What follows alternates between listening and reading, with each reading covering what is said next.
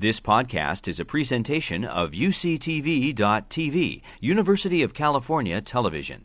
Like what you learn, help others discover UCTV podcasts by leaving a comment or rating in iTunes. Ian Hamilton Finlay, Unda, 1987.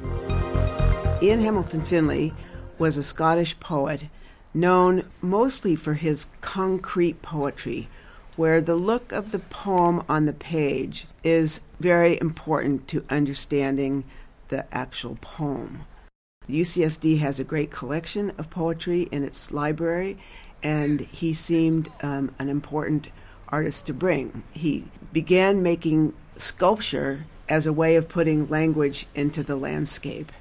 You come up on this place and you're looking across the field at the Pacific Ocean, and these five stones are lined up with the same word repeated, except each one is different. Each one has different associations. Many different things come out of this simple idea and configuration of words that uses the wave symbol passing through the word, essentially recreating the shape and rhythm of the movement of the natural wave. The text exists as its own thing, like sculpture, in this case negative, carved into something, and irrespective of the words being unspooled.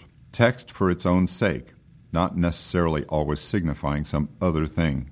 The carving is monumental, precise, in a deep V section like the Roman U, and it follows the topography of the stone. They're rough quarried stones into which this text has been very carefully carved.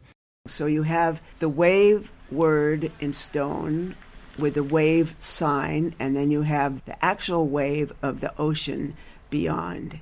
These things are all tied together in this kind of conceptual puzzle that you can engage or not. You could just sit on these stones and watch man at play or women at play, or you could watch the spectacle of nature, the sunset, and not think about these things. But the intellectual, the sort of key is that the intellectual person or the educated person who knows Latin will think about what this all means and try to make these connections. You've been listening to a podcast by University of California Television. For more information about this program or UCTV, visit us online at uctv.tv.